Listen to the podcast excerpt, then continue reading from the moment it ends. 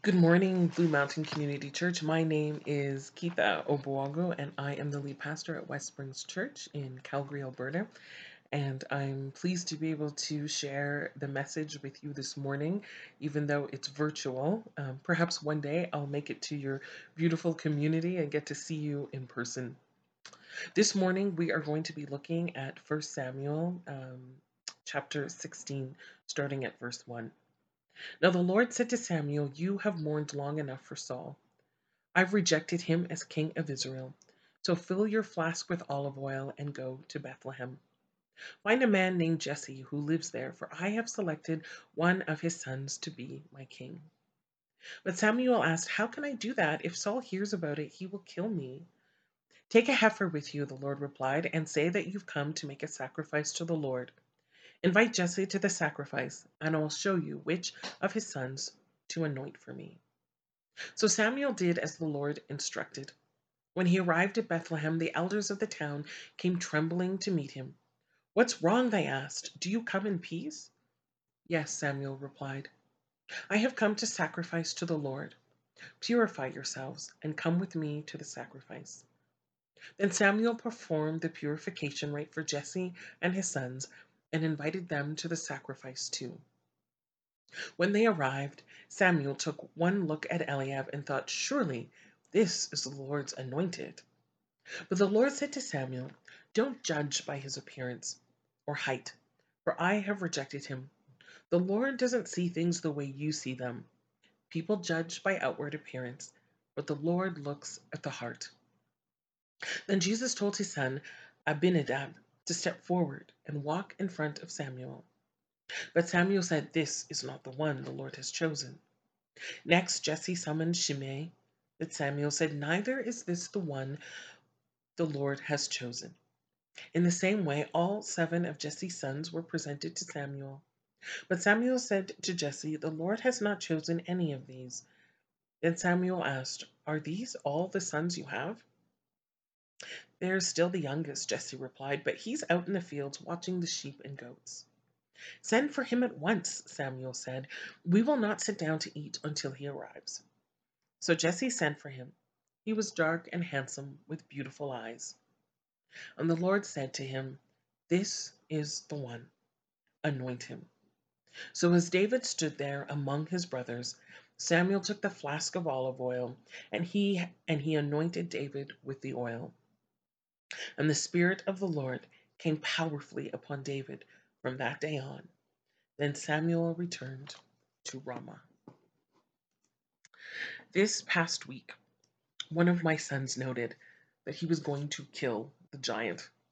This was being demonstrated with tiny cereal flakes as he leaned them up against his finger, only to topple them down and crush them with his spoon. The table was scattered with crumbs as he systematically took down one giant flake after the other. When I asked him what he was doing, he noted that he was killing the giant. I prodded him a bit more and he said, David killed the giant. I'm David. And me, his mother, I cringed just a little bit. These stories, as we title them when pulled out of the Bible, create a narrative and framework that, when we're careless, lead us to overlook the rough edges of passages and persons for the sake of highlighting individuals as honorable heroes rather than as complex humans. If you search through the story of David, you will find a boy overlooked by his father. Some may even suggest a boy forgotten, as the prophet Samuel searches for a king, learning that the current king he had chosen was no longer God's chosen leader. It's an ironic story as Samuel arrives at David's home and begins to go through the list of available sons of his father Jesse. David's dad brings out all the boys except one. Can you imagine that when Samuel asks Jesse to bring all his sons forward, Jesse completely ignores David? He doesn't call him, think of him, or casually mention him. A friend of mine who's a psychologist notes that when he first heard the story of David, he immediately began to connect the future actions of David with this moment and wondered what it would do to David to know he'd been left out, forgotten, and overlooked by his father. Nonetheless, after all other options are exhausted, David is chosen as the next king of Israel. And as a child, these words never left me. God doesn't see things the way you see them. People judge by outward appearance, but the Lord looks at the heart. Somehow these words stuck with me that everything I read, heard, or studied about David was read through this lens. David was a good man, a godly man, and worthy of the title of hero. Growing up, I'm not sure if, any of you remember this. There was a, a group that traveled around to churches and they put on conferences where you could walk through the Bible and they had actions and coloring books and all kinds of resources. And he distinctly remember that the way you could remember about David was noting that Saul had a dark heart, David had a whole heart, and Solomon had a divided heart. The message was that David wholeheartedly belonged to God, while others just didn't measure up. But as an adult, the story and life of David is challenging. David spends much of his adolescence or young adulthood aiming to either please Saul, the man whose kingship he will take over, or run away from Saul as his life is continually threatened. In the midst of this, he's best friends or somehow very close with Saul's son and later marries one of Saul's daughters. Hence why my psychologist friend often wonders about the effects of Jesse on David. As we watch David persistently lean into Saul, despite the many times Saul tries to kill him. David has other wives and women along the way, but the one who stands out is when he brazenly takes Bathsheba. In all of the books that I was reading through this week um, and looking at David's life, it's noted that the way the text is written, it's made clear that Bathsheba was both a daughter and a wife and unavailable. Yet David chooses one, to watch her bathe on the rooftop, and then secondly, to summon her to his palace, and proceeds, as most modern authors would title it, to rape her, assault her, coerce her, and then leave her. Many would suggest that David had no intention of speaking to her again, of seeing her or engaging with her after he had conquered her. But alas, she's pregnant, and when his plans to ensure her husband would imagine himself responsible for these pregnancies fails, David goes out of his way to ensure Uriah dies in battle. Womanizing, adultery, and murder are just a few of the accolades heaped onto David who was noted throughout my childhood as a man after God's own heart. David's sins don't end there, as he doles out specific harms on his children, most notably his daughter, who is also raped, but by her brother. And when David hears of what his son has done, the text notes that he did nothing because he was his firstborn and he loved him. He later ices out the other son, Absalom, who can also be noted as one seeking and searching his father's affection and action. And as the veneer fades and is stripped away, I am left questioning and wondering how we ever noted that David was chosen for his heart, for his character, for his loyalty and affections to God and the kingdom he oversaw. Lots of authors wonder alongside me about who David actually is and why he's so revered in various traditions. David Wolpe, in his book David Divided Heart, reminds the reader that the story of David is one that was most likely collected and written by various authors and with different motivations. Some being political, propaganda, and others to prop up Israel's imaginative memory of themselves. Brueggemann notes that David is like a character in a good drama that takes on a life of his or her own and even surprises the playwright.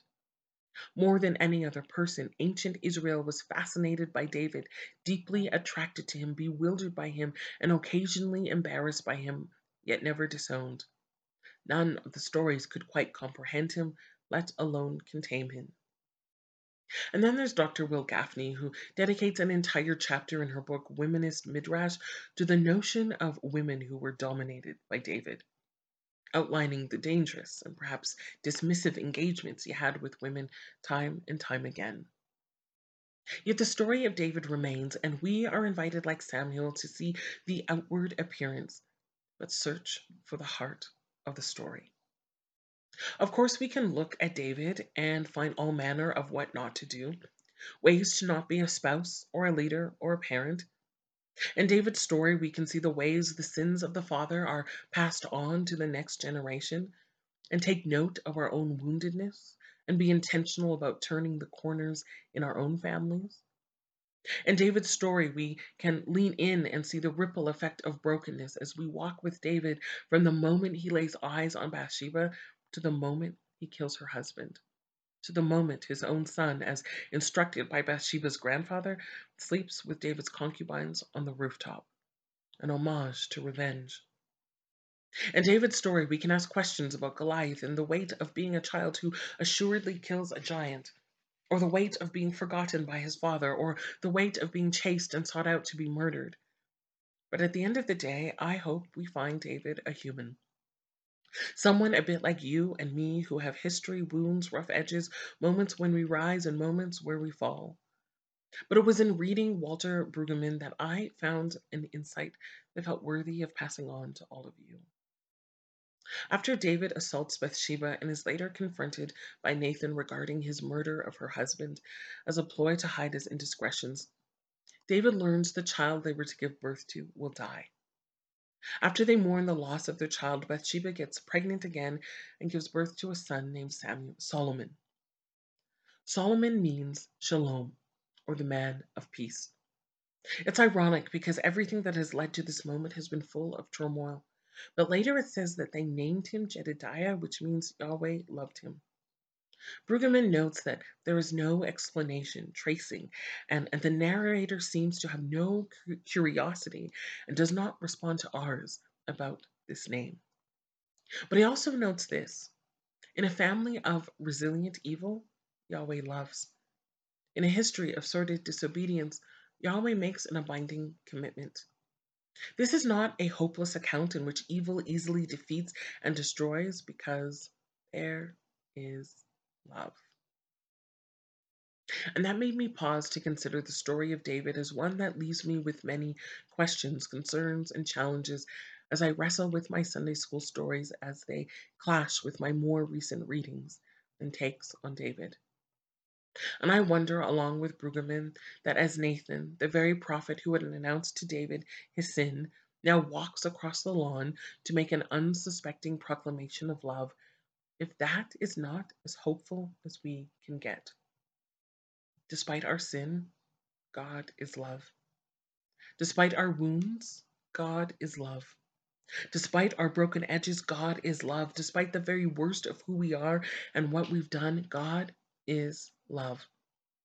And that statement is more than a declaration of something that's out there as it is a reality for where we are in this moment. God is love, and we are loved. A friend noted to me that David may rise out of the mire of kings because, for all of his errors, he never forgot God and didn't move the nation away from worship of God. But that doesn't take away from his faults, his legacy, and the great losses he inflicted on many. But it does somehow give us hope that even in the strangest moments, the darkest ones, the most difficult ones, God can show up in the form of a prophet, in the arrival of a son, in the knowledge that you are forgiven, and declare in loud and soft ways how deeply you are loved. And I wonder if that's enough of a reason to lean into this sordid story of David.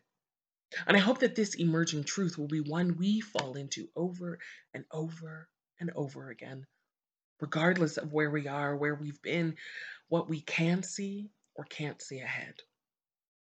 I think it's fitting to kind of end with Paul's word to the church, a word that we can take into the week with us. Can anything separate us from Christ's love? Does it mean he no longer loves us if we have trouble or calamity, or are persecuted, hungry, destitute, in danger, or threatened with death? No. Despite all these things, overwhelming victory is ours through Christ who loved us. And I am convinced that nothing can ever separate us from God's love, neither death nor life, neither angels nor demons, neither our fears for today nor our worries about tomorrow, not even the powers of hell can separate us from God's love. No power in the sky above or in the earth below, indeed, nothing in all creation will ever be able to separate us from the love of God that is revealed in Christ Jesus our Lord. The stories we read, the stories found in Scripture, the tales of men and women, and how they engaged with God are there for various reasons. many to point us towards the emerging Messiah, Jesus. In the meantime, when you read specifically through the Old Testament, as you read these stories, I invite you to dig deeper and to look for their imperfection, and yet to see God prevail, to see their challenges and to see God present, to look at the places where their legacies are less than beautiful and see where God creates beauty. And then to recognize that the men and women whose lives we read about are more like us than perhaps we imagined, and that the God who prevailed, who was present, who created beauty, and who was love at work in the midst, love who was love at work in their midst, is the same God who prevails despite your faults, who is present despite your challenges, and who creates beauty despite our less than beautiful moments. And that one thing remains. One thing is true despite all that surrounds us God is love, and we are loved.